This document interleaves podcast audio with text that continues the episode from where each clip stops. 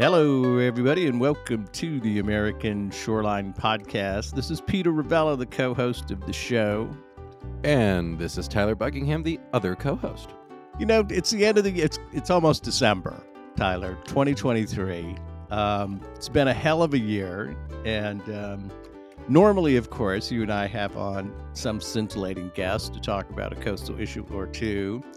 And I always enjoy those, of course, but once in a while, you and I just get to talk about what we think about the world and uh, what we think about 2023. So this is a show is about what you and I are up to these days. There's a lot going on in the world, Peter, and we've had an exciting year uh, on this podcast, on the podcast network, and just in our lives. You relocated to the Pacific Northwest.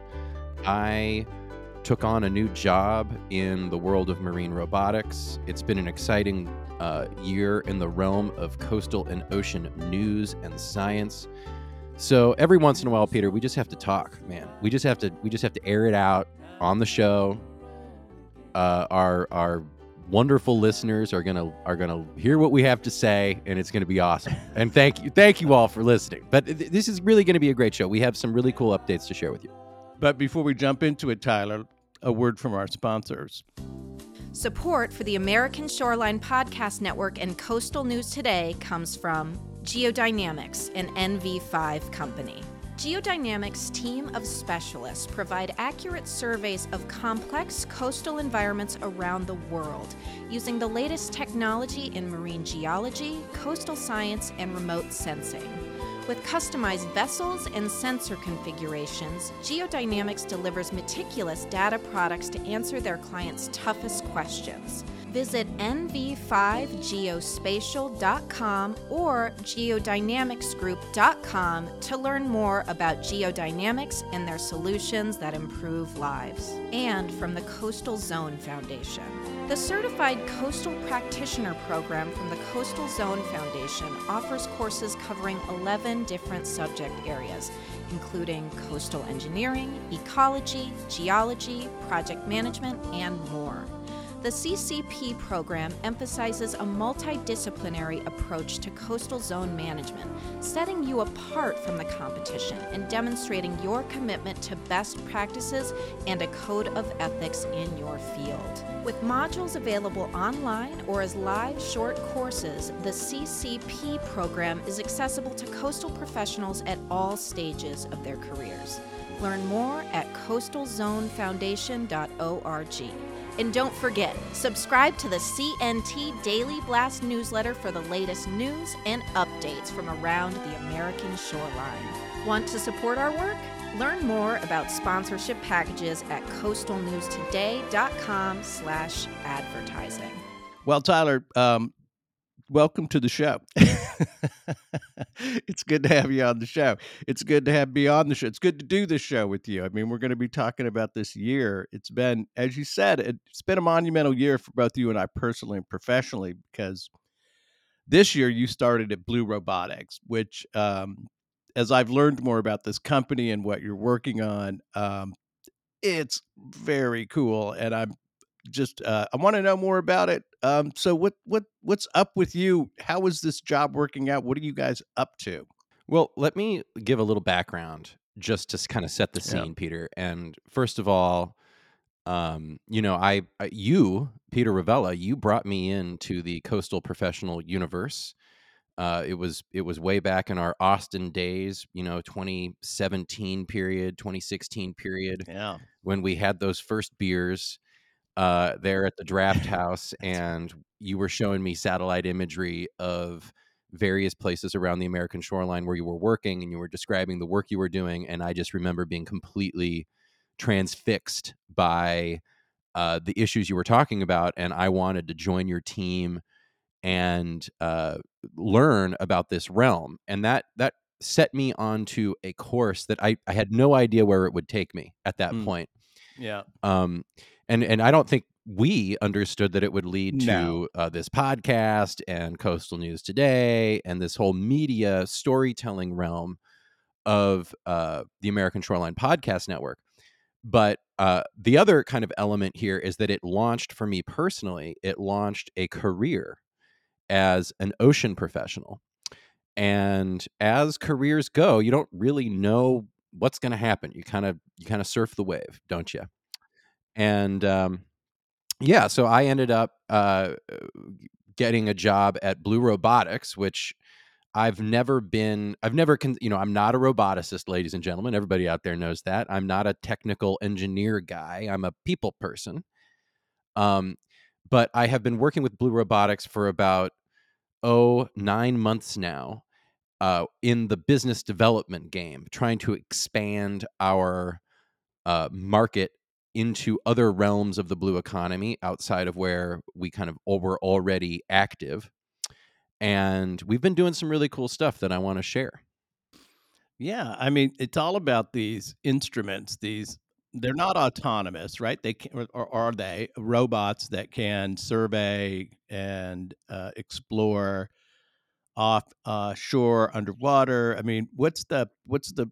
I know we did a show on this at kind of a while back, but um, but I really want to know more about the product. I mean, it really is it, it really is cool. Totally. And first of all, I don't mind saying it again because most most folks out there, unless you work with marine robotic technology, it's it's a blur. It's a total blur. I I do work with marine robotic technology and I can barely keep track of everything. But um, you know, Blue Robotics as a company doesn't just make vehicles. We make components, we make enclosures, we make thrusters, we make uh, all sorts of all of the various Lego bits you can imagine that go into things like vehicles. And uh, as as far as autonomy goes, you know, they can be autonomous. They can also be tethered and controlled from the surface. It kind of depends on the specific vehicle and the specific type of application that a user is going for. Yeah, you know, I've been thinking about this, Tyler. That um, you know, you and I were down in Fort Lauderdale for was it ASBPA, wasn't it? Um, a couple yes. years ago, probably three or four years ago. And uh, Fort Lauderdale Boat Show is a huge thing, but the yachting industry down there is gigantic. And you know, I I just I don't know why every person who has one of these, you know, super yachts and big old boats, people spend all this money on these things. They all need an autonomous robot. Uh, they need they need it they need it they need a blue robotics robot on board. I mean that just seems to me like in the marketing game. I you know I'm not in the business you're in, so but I'm telling you, man. I mean, wouldn't you want if you had that boat and you were down in the Caribbean? Wouldn't you want to drop that thing over the side and go take a look at what's on the bottom, or maybe find your anchor, or maybe you know what I mean? It just seems like everybody who's got one of those boats needs to have one of these um, blue robotics things. Definitely, but l- let, mean, me, let me uh, let me just do a quick. There you go. That's my two cents advice. And that that is that advice is genuinely worth no more than two cents because I want to I want to uh, I want to clarify a few I want to f- clarify a few marine robotics terms because we're throwing around the term autonomy, and you know, unlike in the atmosphere when you fly a drone around uh, and you're able to control it without a tether. In the water, it's very difficult to communicate from point A to point B through the water with any sort of high bandwidth. So the the the reason for autonomy uh, there's many reasons for autonomy, but one of the main reasons for autonomy when you're dealing with marine robotics is that you just can't communicate without a tether if you if you're in the water. So you need your robot to kind of just run its program, and that is what autonomy is. Now, Blue Robotics makes uh, two distinct types of vehicles that we're going to talk about. The first one is an autonomous surface vessel, which cruises around on its own. It can be controlled through a base station, like directly, like a remote control boat. Okay. And then the other vehicle that we have is a an ROV. Now, this is not an autonomous vehicle out of the box. It's controlled from the surface, from your laptop it's got a camera on board, so it's kind of like it's kind of like you know you're scuba diving, if you will, except you are occupying a little robot in your mind. You know, you're the the the robot is down there, you're up on the surface, but you're controlling it from the surface and there's a tether that leads from that little robot all the way up to your computer that allows you to control it and allows you to see the camera image and communicate. Um, so just just to to okay. kind of set that out, um, but to to bring it back, yeah, there's a tremendous value. I mean, think about it. Whenever you're on or near the water, as a human, as a terrestrial, unless you're snorkeling or scuba diving, you don't really see what's underneath the surface. You just see the surface of the water. And in our minds, we say, there's the water. And we know in some sort of abstraction that there's depth to it, that it's a three dimensional media, but we don't really, we can't just as as as humans we just can't go there and that's what this technology can do. It allows you to go there. So if you're a boat owner if you're on a yacht it could be you know why not try to understand what's underneath you? And there's other ways to do that. You can use sonar. You can use other types of uh, imagery to Yeah. detect what's underneath you. But absolutely i mean think about just an activity as uh, mundane as as dropping your anchor and setting your anchor on a boat. I mean who out there would wonder you know where what's my anchor sitting on? And is it it has it caught sufficiently? Well in the old days prior to this technology the way you'd answer that question is to dive on your anchor. You'd actually throw your mask on throw your fins on and go and look at it with your eyes. And with this technology you could throw your rov into the water and swim it down to the anchor and take a look at it. And while you're down there you might take a look at the surrounding area. It just brings the whole underwater world to your fingertips and it's freaking amazing. Uh, I mean that to me that's the the the cool part. It's the visualization possibility, and um, I don't know. There's so many extraordinary, you know, if, if depending on the circumstances and what part of the world you're in. I mean, but really the opportunity to kind of like uh, to to knock around underwater and to really get a feel for what the habitat is and uh, what the conditions are and what critters are available or um, present um, you know, you want to know. And um, God, I could just it would be fascinating if I if I was on board a boat and had a chance to just shoot this thing around and drive it wherever I wanted to go. Um, you could spend hours um, looking around, and then maybe, maybe if you find something extraordinarily interesting that you like, you know, put on your gear and go down. Um, but totally it seems like a cool company, and it's not just all about recreation; it's also about science. I mean these these damn platforms uh, are are pretty sophisticated now. Don't you guys load them up with all kinds of cool instruments if you want? I mean, it's sort of optional for people, but yeah and i again just to to set the scene a little bit you know um you know peter i'm i'm an old bob ballard fanatic and james cameron and the titanic the movie titanic is like a huge influence in my life. In fact i i i would say that uh one of my earrings is an ode to bill paxton in that movie. Um i just love that movie. But uh you know that era of rov these little robots that could like you know go down and explore the titanic these things cost millions of dollars. And um you know i i it- for years and years and years i mean it's it was like the the barrier the cost barrier to an rov was just crazy. But if you think about you know 10 20 years ago think about aerial drones and think about like the first time you ever saw one and it was you know they th- they were extremely expensive. They were like something that maybe the military would operate uh, off of the back of like a naval ship or something and over the period of the past 20 years the cost of these things have come down um, there's a, there are several reasons for that that we will we won't discuss right now but um, the biggest one is just computing has become so much more cost effective to own little computers. Computers are are everywhere now, and they're not terribly expensive. You can buy a little Raspberry Pi computer for a couple hundred bucks or less. So what's happened here in the ROV realm and what Blue Robotics, the company I work for, has done is it's democratized the the marine technology space by bringing the cost of these technologies down from hundreds of thousands to tens of thousands to now thousands of dollars, hundreds of dollars, tens of dollars. And what this means is that what was once considered to be just like, you know, a pie in the sky, you know, military type of toy is now the sort of thing that researchers, boaters, students, etc., can get their hands on and use. And it it really is a game changer when when millions of people all of a sudden can explore the ocean, explore the underwater universe in a brand new way.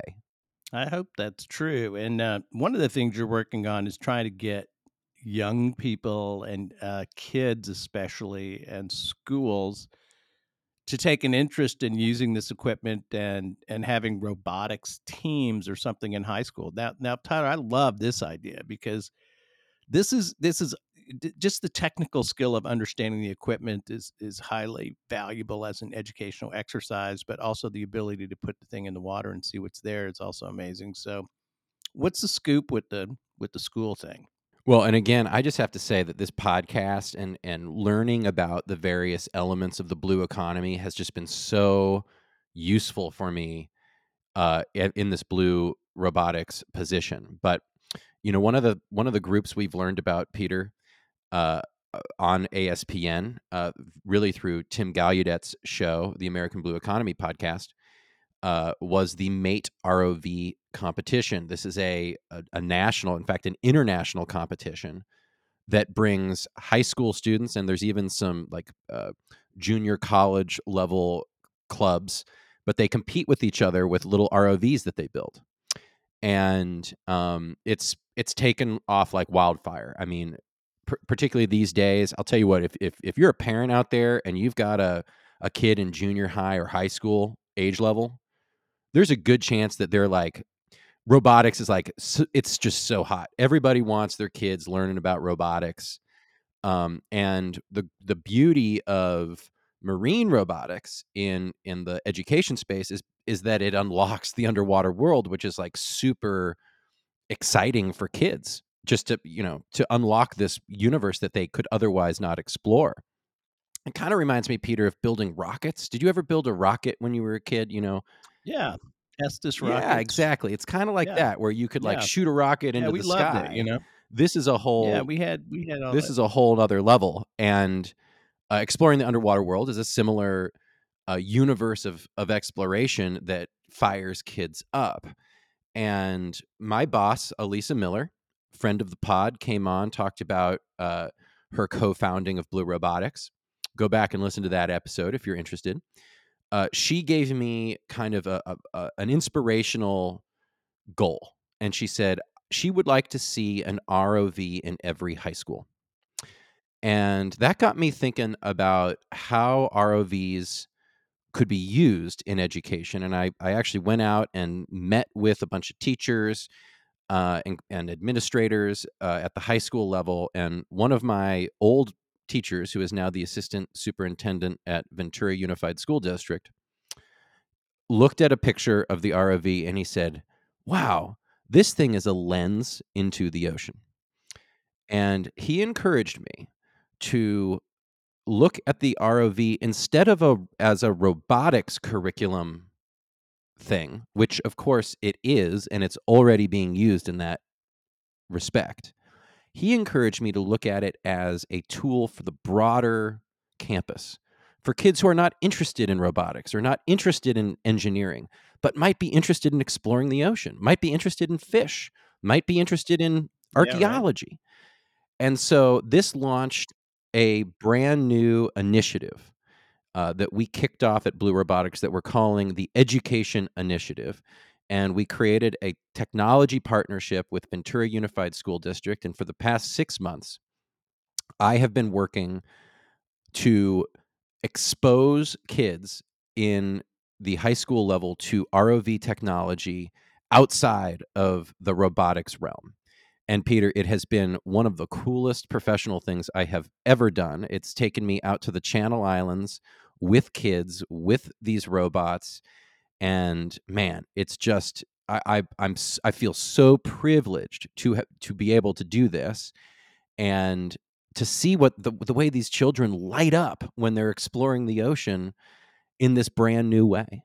All right, I got know. I mean, this was very, very cool. It was recently because you, I, you mentioned it to me uh, about, I guess, about a week or so ago that you had gone on this trip um, on a NOAA research vessel with a group of kids and a Blue Robotics uh, robot aquatic, you know, platform. Um, it sounded like an extraordinary trip and a very cool thing to do. Um, so fill us in. What happened? Turns out here in Southern California and throughout California, uh, there are quite a few uh, national marine sanctuaries, as we know, and we've talked about them. And uh, these these national marine sanctuaries just do. I mean, my lord, I'm learning so much about how amazing the sanctuary system is, Peter. And we got to do more shows on this. And I I I pledge dear listeners, we will do more on this. We I will get the bona fide experts on this podcast so we can talk about this program. But um, I didn't really understand what I was getting myself into. I I uh, I knew that we'd be going out on a boat with some kids. I brought the ROV. I brought a colleague of mine to operate the ROV, make sure that everything was running smoothly. Um, but I, what I did not expect is that we would be going on a NOAA research vessel uh, this vessel is called the Shearwater. Uh, she's a aluminum uh, catamaran specifically designed for the Channel Islands National Marine Sanctuary, which operates this vessel, and it is a killer vessel. And on board, we went with about 15 kids. There was a real scientist on board. And our scientific mission for this day at sea was to go to a little cove on Anacapa Island called Frenchy's Cove and to collect uh, data from the rocky intertidal area. And this is a part of a program that's called LiMPETS, Peter. LiMPETS, which makes it's a great, you know, classic name for a government program is that it was a acronym uh, that of course is named after the little critter that lives on the the rocks in the rocky intertidal area. A mollusk, you know, a mollusk. There we go. Yes, it's not a bivalve. No, limpet. No, yeah, but not a bi- bivalve. Phylum mollusca, I believe it is. Very good. and uh, I mean, for you know, it's just I had never, I Peter, I had never been on a NOAA research vessel of any type before, so I was kind of blown away at the opportunity. It was so cool, and um, out we went, and there on the schedule was ROV activities, and uh, man, we we threw we went out to the Anacapa Island and threw the ROV in and drove around and looked i mean the everyone on the boat was like amazed like the captain of the boat was amazed the this lead Really? researcher was amazed but Sure. you know the technology has come a long Like, way Did you have a good screen? I mean, was on a laptop or did they have like a larger monitor that you, everybody could kind of see? we had a larger monitor we were in the cockpit of the shearwater which is like it's a very large cockpit area designed to have a bunch of people in it which is a, a neat feature of that vessel and uh, it was just super freaking cool How many kids though? How many like how many kids were on board and where were they from? I would estimate that there were about 15 kids on board, and they hailed from all over Santa Barbara and Ventura counties. Uh, there were multiple teachers. You know, each each teacher had a few kids with them, maybe as many as five or six. Um, some were there with one or two, um, and you know, some of these kids came from more inland school districts, and others, you know, like uh, uh, the Ventura Unified School District was present with uh, Mr. Michael York, who's been a, a an environmental science teacher and very helpful in this initiative um, for us. But uh, what I want to say is, if you know, I I was just blown away. If I was a kid and had this opportunity, I think it would change my life. Um, just to to go out to sea on a real science vessel with real scientists who are really doing field research uh, was just so Yeah. cool. And the pinnacle of this trip, I want to say that the ROV operations were a huge smash. It was extremely cool to see everyone kind of blown away by the technology. But I want to share that uh, just how cool it was that these kids were then landed ashore via the dinghy and hiked over to the survey area where a transect line was put out and these kids using peter those little you know those little grid squares that you use in Yeah. Yeah. The meter, one meter squares, sample areas along a transect line. Yes. That's right. And they they broke up into teams and they all took little areas and they would go and catalog every little critter on the rocks. And as, ladies and gentlemen, as you can imagine, this is the rocky intertidal area. So uh, at high tide, this area is completely submerged. Uh, and at low tide, it's dry. So, in order to conduct this operation, first of all, the date November 14th was like circled on the calendar for like a year. I mean, they knew that this would be the time to do this because, of course, the tide had to be going out. Uh, you needed to have enough time. It had to be daylight. It had to be school a school day. It couldn't be a holiday. It you know, there's just a whole when you start to think about the logistics of conducting this sort of scientific survey with students on the Anacapa Island, which is a part of the Channel Islands National Park. Whew, it's not an easy operation Man, to pull off. so- and I just Yeah. I just have to say how amazing the NOAA National Marine Sanctuary staff were uh, who pulled this whole thing off. So what's the so where did you depart from? And this is not sort of like a, a you know 10 minute little boat ride out there. Like where did you guys leave from and how long does it take to get out to Anacapa? So the Shearwater is based out of Santa Barbara Harbor. So we left out of Santa Barbara Harbor at about 8:30 in the morning.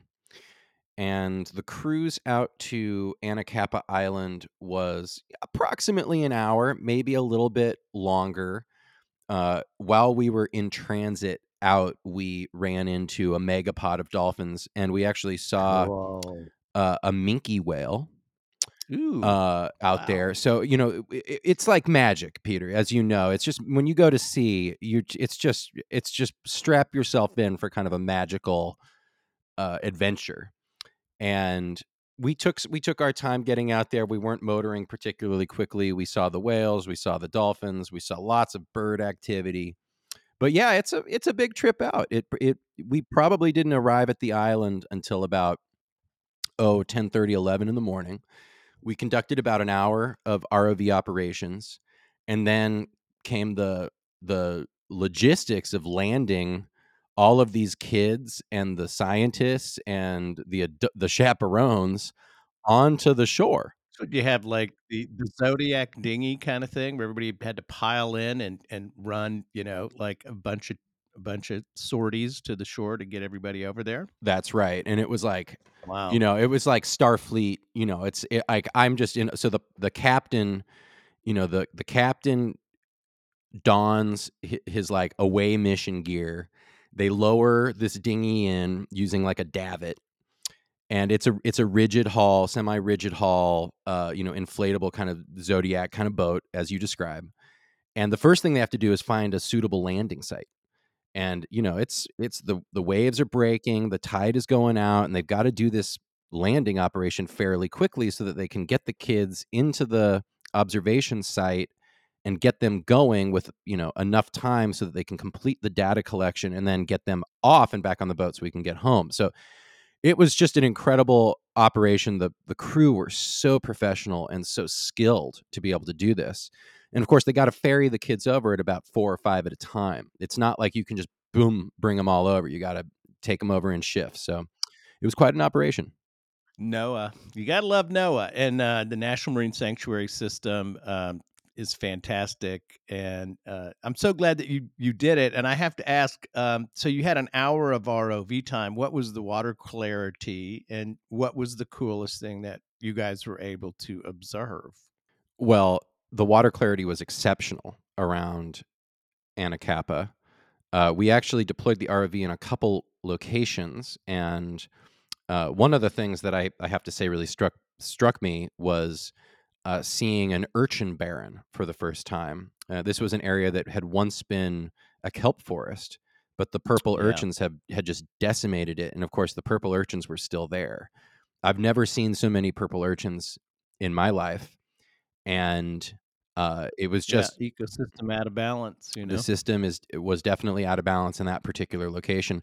But then in another location, uh, we were near an eelgrass bed, and uh, it was I I I didn't know anything about eelgrass, but on board the boat was a an eelgrass scientist, and she was just you know she was like Miss Frizzle from the Magic School Bus. Her excitement level was just contagious, Right. and Yeah, you know. I didn't realize Peter that eelgrass is like a flowering plant and Yeah, produces yeah. pollen, and it pollinates itself via pollen floating in the water. I mean, I had no idea. Yeah. Yeah. Seagrass is incredible habitat, highly productive, you know, talked about everywhere along the American shoreline. It's, you know, a special aquatic uh, um, site are these things that, you know, are hard, uh, highly looked after, hopefully. And so Um, delicate, yeah, so what'd you guys- delicate. yeah. Yeah. yeah. Yeah. Be, easy to screw up, you know? Yes, and in fact, we saw an area uh, they allow lobster fishing um, in, in a particular part there of Anacapa, adjacent to the eelgrass beds, and where the lobster traps are, there is no eelgrass because those pots, just the weight of the pot and the action of recovering the pot, pulling it off the bottom, rips those very delicate rhizomes out of the sand. And so it's just it's one of those habitats that's so delicate, so fragile to human activity, but also so important for nursery activity and you know, I'm sure uh, there's a whole myriad of uh, benefits to the ecosystem there. Um, but man, it was just it was so cool, and of course the ROV performed so well. The this particular scientist, Miss Frizzle, she she was so impressed that you could see each rhizome on you know with the HD camera on board the uh, ROV. So this was you know unique to her. She was accustomed to if you wanted to look at uh, eelgrass this way, you had to dive. And so, as you were saying at the beginning of the show, Peter, uh, you use the ROV, it, it it saves on your bubble time. You don't have to be down in the water as much, and that means that when you do go in the water, you can be more intentional and deliberate about how you use your bubble time, Yeah, which is uh, It's a no brainer. it's a no brainer. Absolute no brainer. You got to do it. So, um, I want to know about these urchin barrens. I mean, what did they, what did they say is the explanation for this explosion of the purple urchins, which have had a devastating effect on the kelp forest, as you say, because they crunch, they crunch the uh, the attachment system that the kelp uses uh, to attach to the rock, and and and and so they end up just you know wiping it out. But what's why? What's going on? What did they say? What'd you learn about that? Well, uh, it's it's a complicated story. Um, you know, the first, so it, it's a sign that the ecosystem's out of balance. Uh, is the first thing when you see this explosion. You know, and of course, part of the, you know, perhaps one of the major keystone uh, balancers on the California coast are the sea otters that historically inhabited all of the Channel Islands uh, and really the entire California coastal area. Now, there have been really effective reintroduction measures. The Monterey Bay Aquarium has has like led the way on this. And in fact, I was up in Cambria about a month ago, Peter, and I saw wild sea otters like, you know, smashing, you know, mussels on their chest with rocks, like in the Yeah, wild. Like they're yeah. just out there doing it. Um, but unfortunately, and it's not exactly understood why, but uh, reintroduction efforts south of Point Conception have just not taken with the sea otter. So already we have an out of balance element that with with no sea otters. But the other element that has really uh, allowed the purple urchin to explode is the absence, the recent loss of starfish. the starfish, yeah, the starfish collapse on the west coast that is a disease problem. They, I believe, is what they've you know climate related, perhaps, but uh, a virus, right? I'm not exactly sure what the what the driving cause is. They call it starfish wastings disease. Yeah, and um, you know, for example, the the scientist uh, on board said if you see a starfish, scream because it was like that. They were so eager to see one, and we I don't believe we saw any uh, on this trip.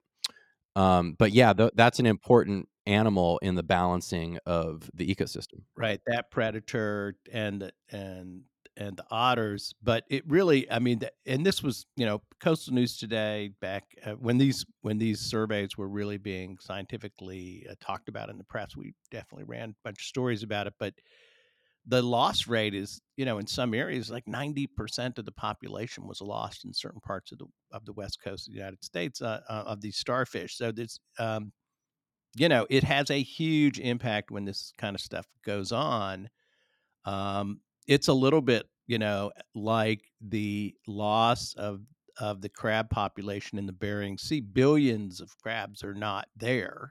Um, so you were starting to see these large scale systematic changes in the marine environment that um, you know we don't have a handle on No. altogether.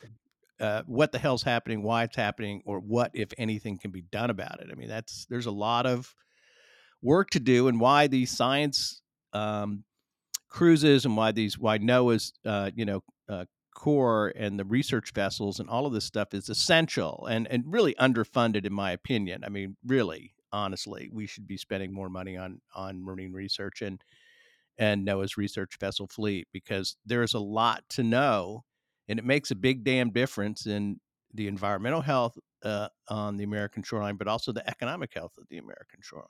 No question about it. Um, we need to do more science, and th- this stuff needs to be plussed up. We need to do, uh, Peter. Uh, it's so cool that we get to talk about this stuff on this podcast. Yeah, it is. We have to share the word. So the the what what brought me out on the water here was this program, this LiMPETS program, and I just want to hit it. I want to hit some bullets on this program because it was so ahead. cool, and it it's it's an example of what the National Marine Sanctuary System can do. Um, so the idea of LiMPETS, the and, and believe it or not, the the originator of the LiMPETS program was aboard the cruise. Uh, so 20 years ago, she had she was a fellow, um, I believe, with California Sea Grant, and she wrote the initial grant proposal for this LiMPETS program. And 20 years later, this program has been in existence, and she was there to see what had come of it. And it's it's an incredible success story.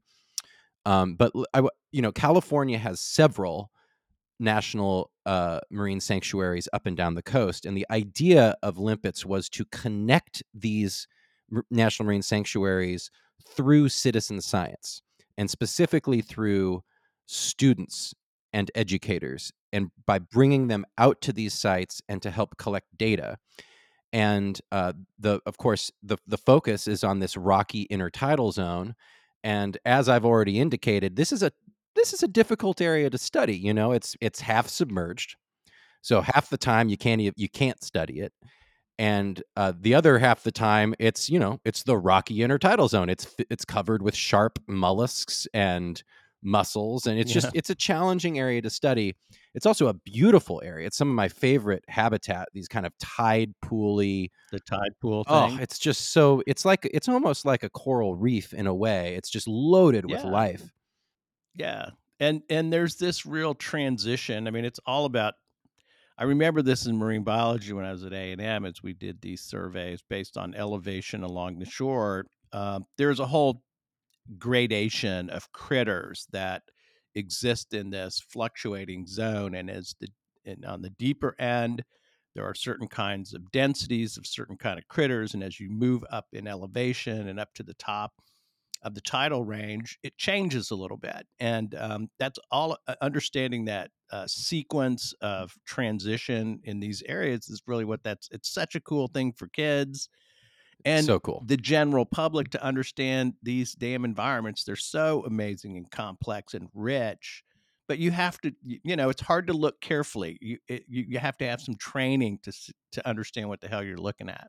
So it's cool. And the way that this program works, so you know, California has about 600 miles of coastline, and the LiMPETS program has over 60 sites. So these are sites that citizen scientists go to every year annually and collect data. So it's a longitudinal study that allows researchers to see how this rocky intertidal space is changing over time. And Frenchy's Cove is one of those sites. So we went to just one of over 60 sites on the California coast. And just to give you an idea, Peter, you know, we had, I'm guessing, about six, uh, about 15 kids uh, on board this this vessel for our trip. Every year, about 6,000 people go out and participate in the LiMPETS program. Is LiMPETS is LiMPETS a no is is it a NOAA program? Is is LiMPETS a NOAA sponsored, NOAA created, or is the? You mentioned the originator was on board. If you remember, what who who was she, who? What's her name? And is she? Yeah, is this a, is this a NOAA deal? The program is a consortium of uh, the national marine sanctuaries that are along the California coast, as well as the California Coastal Commission, the California Ocean Protection Council. Oh yeah. Um, and I believe maybe a couple other state agencies, including, okay. uh, uh, you know, California Sea Grant is involved, and it's an incredible program. Uh, the the originator, Don uh, is a person, Peter, who I'm going to bring on this show. Yeah, I'm working on it as we speak. And she, she's working on some really cool stuff. Uh, actually, with the the Northern Chumash uh, and the new National Marine Sanctuary up there, that I'm hoping to have her on to discuss with us. Indeed, yeah, we had Violet Sage Walker on, who is uh, very much part of, and I believe on the management committee now for the Northern Chumash National Marine Sanctuary, which is you know going under in in, in the final stages of, of its establishment and the uh, the boundary issue is currently being discussed. And uh, the big issue underneath all of that is is whether or not uh, wind power would be affected by or uh, restricted by the boundary of the national marine sanctuary. And I'll just go on the. I mean, I've been reading about it a lot, and I, you know, I personally believe that the boundary ought to be big, and if that restricts wind power in that section of the California coast, I, I think that's the way to go here. I mean, those these sanctuaries are really important, and uh, I'm for it. You know, I'm for the bigger boundary uh, on that thing. But did you guys talk about um, the National Marine Sanctuary? Was that in? The, is that in the same area, Tyler? I don't know. Well, it's it's just to the north. So the northern Chumash proposed the proposed uh, uh, Chumash Heritage National Marine Sanctuary is just to the north of Point Conception. Uh, we are in the Channel Islands National Marine Sanctuary, which is to the south of Point Conception. So we were in the what will be when they do designate it, and I hope they do. It would be the bordering marine sanctuary to the south of the proposed new one. Yeah, I get it. So the adjoining new federal area. Um, man, that sounds like a really awesome trip. And and I don't know the LiMPETS program. You know, they're taking these kids out. They're doing these intertidal transects. You know, counting the critters, getting you know, doing all this monitoring. As you say, it's a longitudinal study. I think what did you say, six hundred sites? Six oh, over 60 sites 60 sites along the 600 miles of california oh, okay, coastline okay. thank you yeah. but 6000 individuals a year participate and again this is about long-term monitoring so this is greater than you know an individual's singular effort that's why they did this it was like hey look we can't do that no one yeah. or two or three or four people can do this this this awesome needs to work. be a community project and so the idea is that you know as as cherished and important areas we need to understand what's happening to these spaces kind of in perpetuity over time. I mean there's oil spills there are there's there's human harvesting and just you know people going out and flipping rocks and there's lobster trapping. There's all sorts of activities yeah. that occur along the in the rocky intertidal area that can have an impact on these spaces. So by studying them you know in perpetuity over time we can understand what those impacts are. Find out what it is but they also need to add the rov to the program because you can't take you can take these kids out there you can't put them in dive gear you're not going to put them in the water that's too, it's too risky but you could if the if the science program included um, a regular survey of a transect in a seagrass bed or in other subsurface areas. I mean, or looking at the status of kelp or looking at uh, the status of uh, urchin barrens. I mean, man, that's that's just an added level of data uh, on board the same ship with the same system of data collection. It really can enrich, it seems, the the whole point of the program. LiMPETS thinking about it? Well, I don't know, and I this is not I'm not here to try to sell anybody know, but I'm just saying it's a good idea. Um, I I I I know you're not pushing it, but I'm not you know, pushing it. I I I bel I know that our technology is good and that, uh, when you put it in the hands of professionals or children or educators, it's gonna do amazing things, but the the the bottom line is whenever people are on boats or really interfacing with the water, to be able to open that aperture up so that you can see what's under the surface is of tremendous benefit. I would totally dig it. I would totally dig it. Absolutely. Yeah, no, it's a tremendous benefit, and and uh, you know it enriches um, the experience of of of trying to understand these areas is to be able to visually explore it. That's the cool thing. Um, you can actually sort of move it around. You can go check out different uh, uh, areas, different depth ranges, different. I mean, you know, you're going to learn a lot simply by observing, as as uh, as Yogi Berra uh, famously said, you can learn a lot by observing. You can see a lot by observing. What's that quote? That great Yogi Berra quote. I have no idea. That's a quote from your generation, I'm afraid. But uh, the the the fact is, like, you can and you can like follow an individual fish around, um, and you can explore the kelp forest up and down the water column. And this technology is not subjected to the limits of the human body, so you can go deeper, you can stay longer, you can be in colder water. Uh, you can go to the dark, dark, dark depths where a human could never go. Uh, on and on and on. Using this technology for ocean observation is a game changer.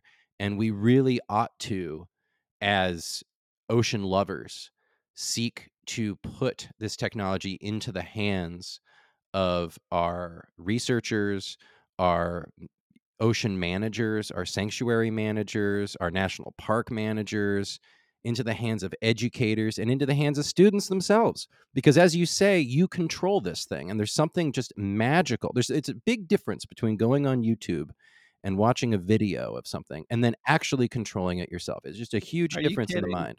Huge difference. Well, first of all, you're not sitting in your damn living room on the couch or on the floor, whatever the hell you're doing. You're on the boat, so you're automatically connected in a different way. The, the the famous quote is, "You can observe a lot by by just watching," which is a Yogi Berra quote. Old Yogi. You can observe a lot by just watching. That's it's, it's so great.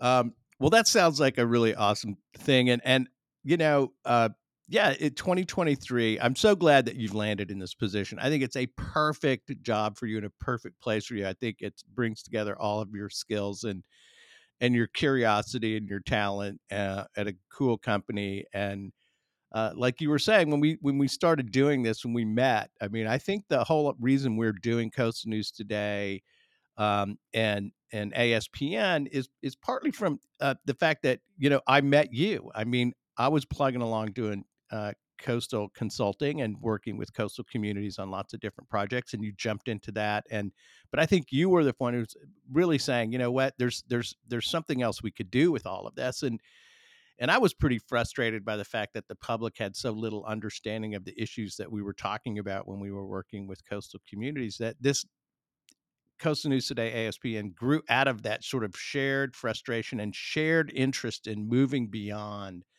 that uh, traditional role that we were playing as coastal consultants. So, and here it is. I mean, five and a half years later, you're at Blue Robotics, which is incredible and really, really interesting. And um, and and 2023 i got to relocate to olympia and i gotta say I, you know i know i'm late getting to this part of the world i, I uh being in in the puget sound area but man i gotta tell you tyler i am so happy to be here you can't believe it I it's know. such a great i live in a coastal town finally yeah. uh, you know, I went to law school in Portland at Lewis and Clark, but uh, was in the Northwest for for a while, about eight years. But you know, living in Olympia, Washington, uh, this kind of off the beaten track state capital town, is just spectacular. I I think the you know the marine resources around here and getting to know um, getting to know the southern Puget Sound area. Um, it's like being in a, a toy store for me. There's just so much I want to understand about this area, you know, the politics and the history. So it's been a great year of transition, and I'm also really happy to be up here. I'm glad we're still doing plugging away doing this damn podcast network. It's been such a great thing to do. Well, I'm stoked for you too, Peter. Uh, it's clearly a wonderful place to live. We've had the opportunity to learn a little bit about the Puget Sound area here on this show. And, you know, it's a totally different coastal vibe from Texas, certainly, and, and certainly from down here in Southern California. And uh, I, I'm really stoked that we've been able to explore it together. And of course, we're still doing the podcast network broadly. We're we're still going to be doing Planet Noah, uh, looking to launch that in uh, 2024. Um, and we're still doing the news. Very importantly, we're still doing the news. And um, you know, I I don't know, Peter, if you want to just quickly tag a couple news stories that you've you found interesting you know, I what I would I do want to talk about the network a little bit first, but yeah, we can hit them some of the more, interesting issues that are flying around on Coastal News today and uh, around the American shoreline. But you know, Tyler, I've been watching our our downloads as reported by our Spotify overlords, um, which I think represents a chunk of our listenership around the world. A couple things that that uh, I want to just point out to all of the people out there who listen to the American Shoreline podcast and all of the other cool shows on this network um, that we are privileged to produce uh, and and make available is we're you know we're uh, we're coming up to a half a million downloads uh, on the network, uh, which may happen, I believe, this year will happen before the end of the year, um, and that's that's a segment of our listenership out there, but um, and the other thing that struck me about some of the data that's coming back from Spotify, our kind of year-end wrap-up, is is 16% of our listeners are uh, international and uh, outside the United States, obviously. And um, you know, it's become a, a, really something I continue to be very, very proud of that we created this thing and the people that we get to work with and the stories we get to help tell. Um, it's awesome, Tyler. And you know, we need to we need to uh, we, need to stop every once in a while and acknowledge the great work of the all of the hosts on the on ASPN and uh, the effort that they put in. It's it's pretty freaking cool. We do, and it's their creativity, it's their uh, interest and curiosity that drives the network and it's the chorus of voices, Peter. And I don't think, you know, in the five years we've done this, the importance of talking about the matters of the American shoreline and the ocean has never been higher. We need to share what's going on out there. We need to share it. It's it's becoming increasingly clear that our response to climate change collectively as a society is going to involve the ocean. It's incredibly clear that if we don't talk about it and we don't talk about it well, if we don't tell our stories, uh, others others will step in and manipulate, and um, and not for good either. So I'm truly honored to uh, be in a position to facilitate that process. Yeah. Um, you know, I I don't know how many shows have been released on the network. It's over I think it's around 1100 now. The great show that I'm looking forward to listening to, I haven't I haven't got to this one that's came out today, uh, is Helen Brohl's latest show. Uh, Helen does the North Coast Chronicles podcast, which is such a great show, and it's about the Great Lakes region. And she's uh, got a show out right now re-examining the storm that sunk the Edmund Fitzgerald on North Coast Chronicles. You should check it out on on the network or on Coastal News Today. Um, I love Helen's show. Derek's been doing some great work recently talking about what's going on in federal funding for coastal communities. It's super, super important for coastal communities and coastal professionals to really understand this, I got to say, tidal wave of federal investment that's headed to the American shoreline and why it's important that we do damn good work with the investments that are being made now. So, um, and one other one I want to highlight is Leslie Ewing's most recent show um, about uh, about the state of California's coast with Rosanna J from uh, the Los Angeles Times. Um, That's great, pronounced Shaw. Thank you. I knew you would know that. Sorry about that. Rosanna Xia, um, who uh, just released a book called California Against the Sea, which is a, you know, she's been covering California coastal issues and and shoreline management. And her and Leslie, uh, it's great show. I mean, this is the kind of stuff we get to do um, because of you know that we met at a party and and did some work together and and cooked up this whole program. And it's uh, who the hell knew? Yeah, you're saying who the hell knew where this was going to lead? But it's it's good places. I just want to flag another thing, which is that, uh, and I'm I'm proud of this, Peter. I really am. This this particular read, um, and it's you know, this is a chorus.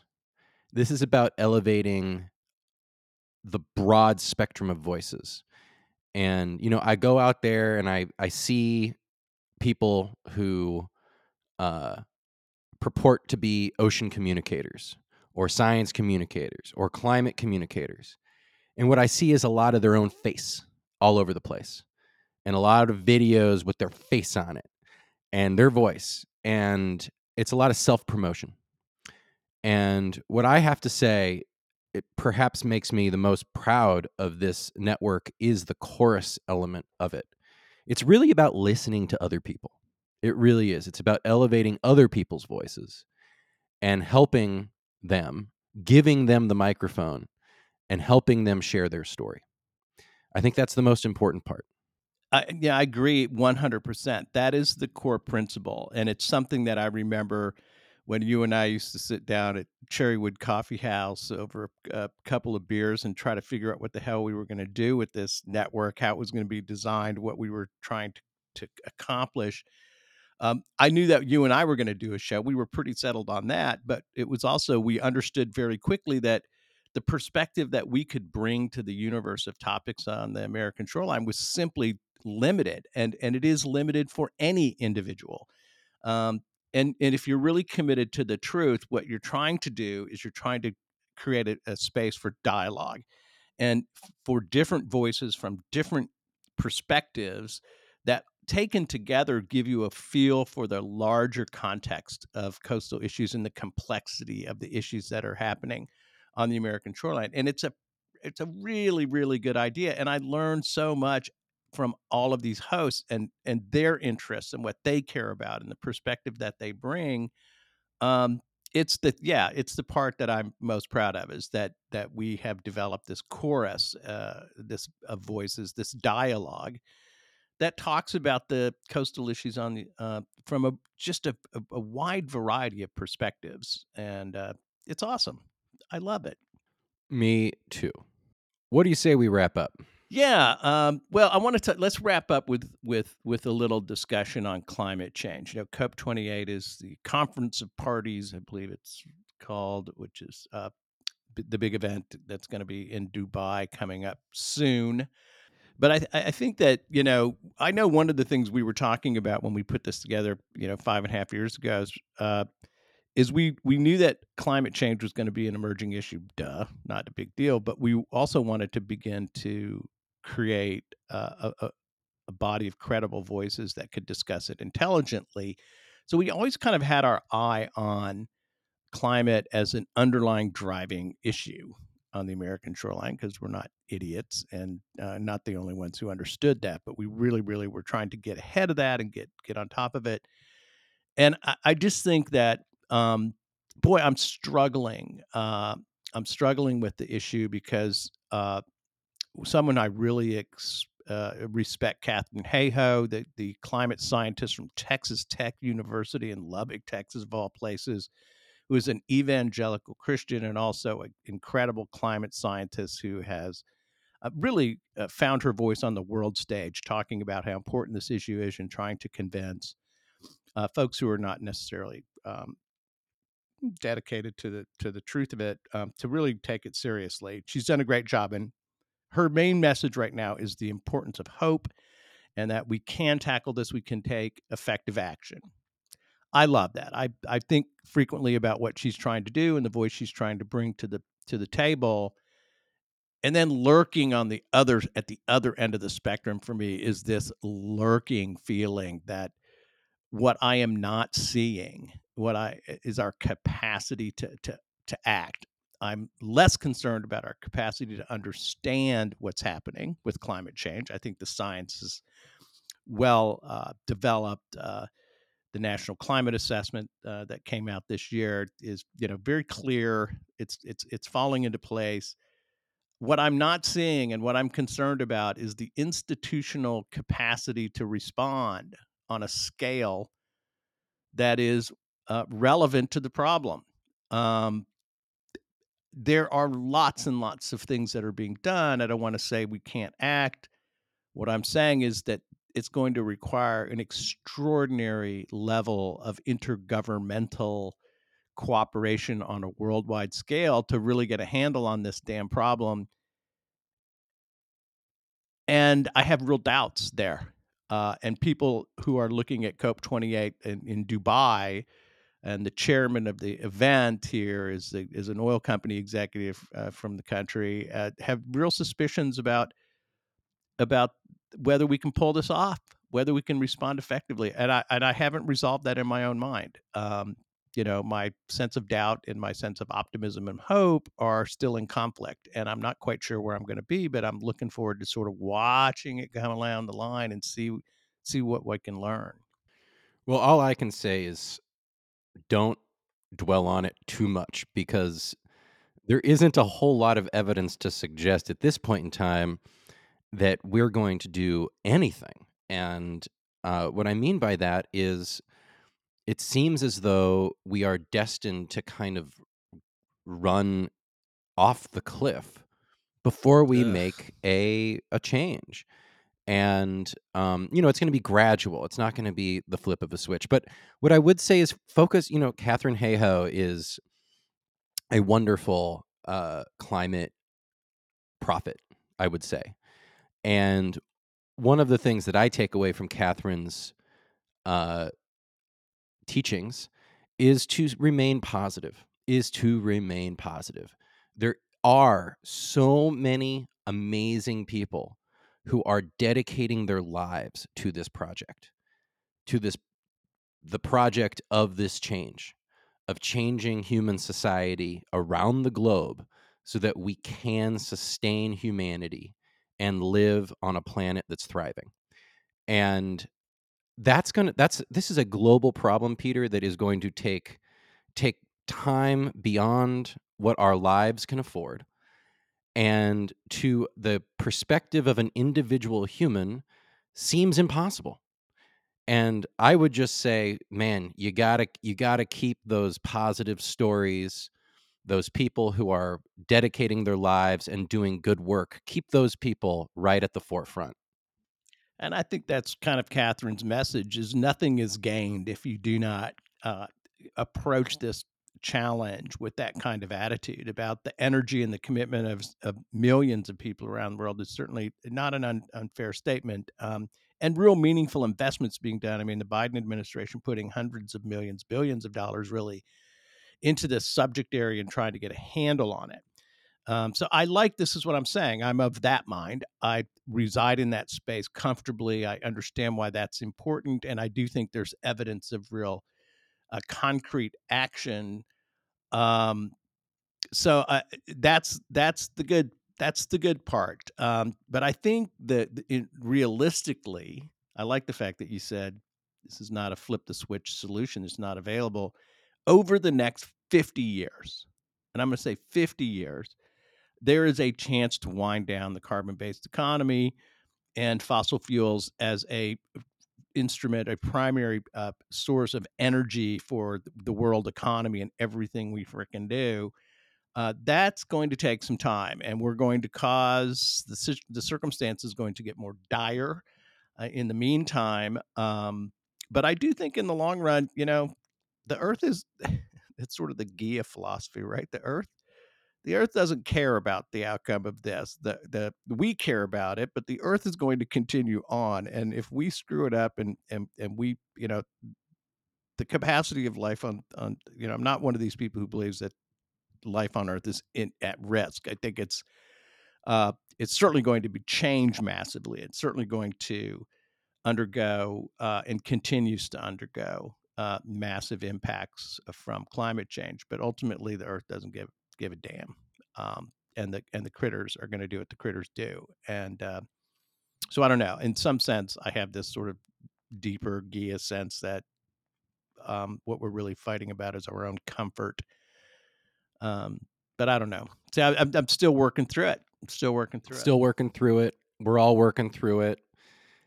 It's about, I think, the other piece of it, Peter, that um, is hard for us humans is control this idea that even though this is, you know, there's an anthropogenic problem at the core of it, even the, that the idea collective humanity is not controlled by any individual or any system.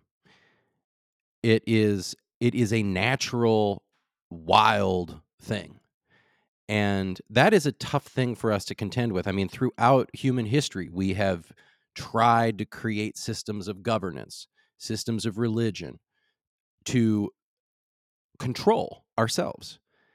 Organize, at least, you could say, uh, you know, organize and coordinate our understanding and actions. Yeah. And control to a certain, certainly, as an underlying driver. Yeah. But at the end of the day, this is a wild problem that does at this point in time we have not evolved we do not have the technological solution. Again i, I use that idea in a previous show this idea of social technology. We don't Yeah. have the social technology yet. We have to invent it. And i i'm you know as as a person who's dedicated my life to this professional space i think that we're making progress on that front. Um, but i also understand that there is going to be it's going to be a long road. And in my lifetime, I won't see a quote unquote solution. It's going to be a slow bend toward what I hope will be progress. Yeah. Yeah. Well, and and look, politics and economic interests are going to be a part of it there because that's what we live in. We live in a political world. Uh, people discount politics and what politics is is is sort of the art of relating to each other in an organized system of decision making. Uh, politics is is how we make choices as uh, as a group of people. Um, however that group is geographically defined or nationally defined uh, politics is the process of making choices as a group as a group. And um, those choices are influenced if to a great degree by the economic interests that are at stake. Uh, there isn't any doubt that the transitions that are going to be required here are having going to have everyone knows massive massive economic implications. Um, not all of which are bad in the aggregate but certainly there are going to be winners and losers and w- that's where I, I I just you know the opportunities to get off the reservation here to ignore the problem to exploit the situation for economic gain are so powerful uh, and and are to be expected that i'm not 100% sure where we, we we've got the as you say the social technology to operate on the scale of the problem. That's what i'm getting at the scale of the problem which is you know, there's 40 gigatons of carbon added to the atmosphere every year. The number may be higher. Um, and it's persistent, right? It lasts for 100 years. Uh, so everything is being added. The, the, the drawdown here is going to require uh, solutions on a massive scale. And I'm just looking around going, hmm, I can see the technolo- technological development. I can see some options to really make some dents in things. The question I have is whether we can get organized enough to put it on, uh, put it on the ground and make it work. That's my there's there's my dilemma. This is the dilemma coming to the end of 2023 that I'm still in. I'm in that dilemma right there. Well, I guess we're gonna all have to stay tuned and see how Peter's dilemma matures. Yeah, everybody. Yeah. But Tyler, it's been a great 2023. Congratulations on Blue Robotics. I'm so happy for you. I think you absolutely are fantastic. It's been a privilege to to do Coastal News today and to do this show with you over the years. And uh, I, I, really am um, looking forward to where we go from here uh, because it's been a hell of a cool journey so far. Likewise. Thank you much. And to all the listeners out there, uh, thank you for being part of the American Shoreline Podcast Network family and the community of voices that we brought together. Thank you for reading Coastal News today.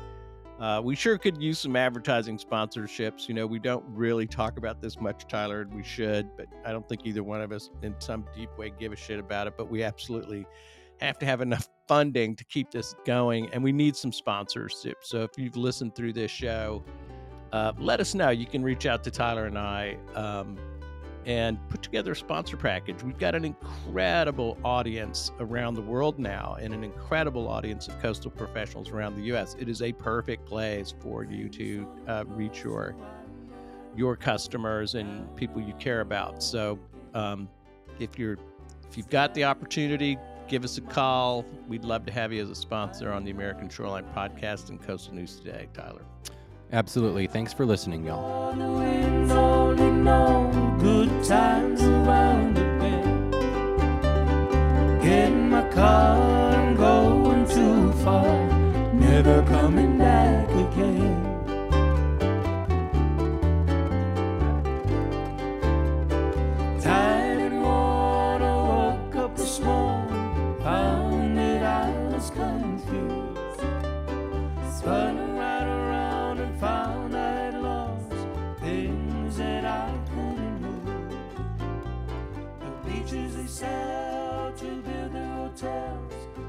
others and I'm with you.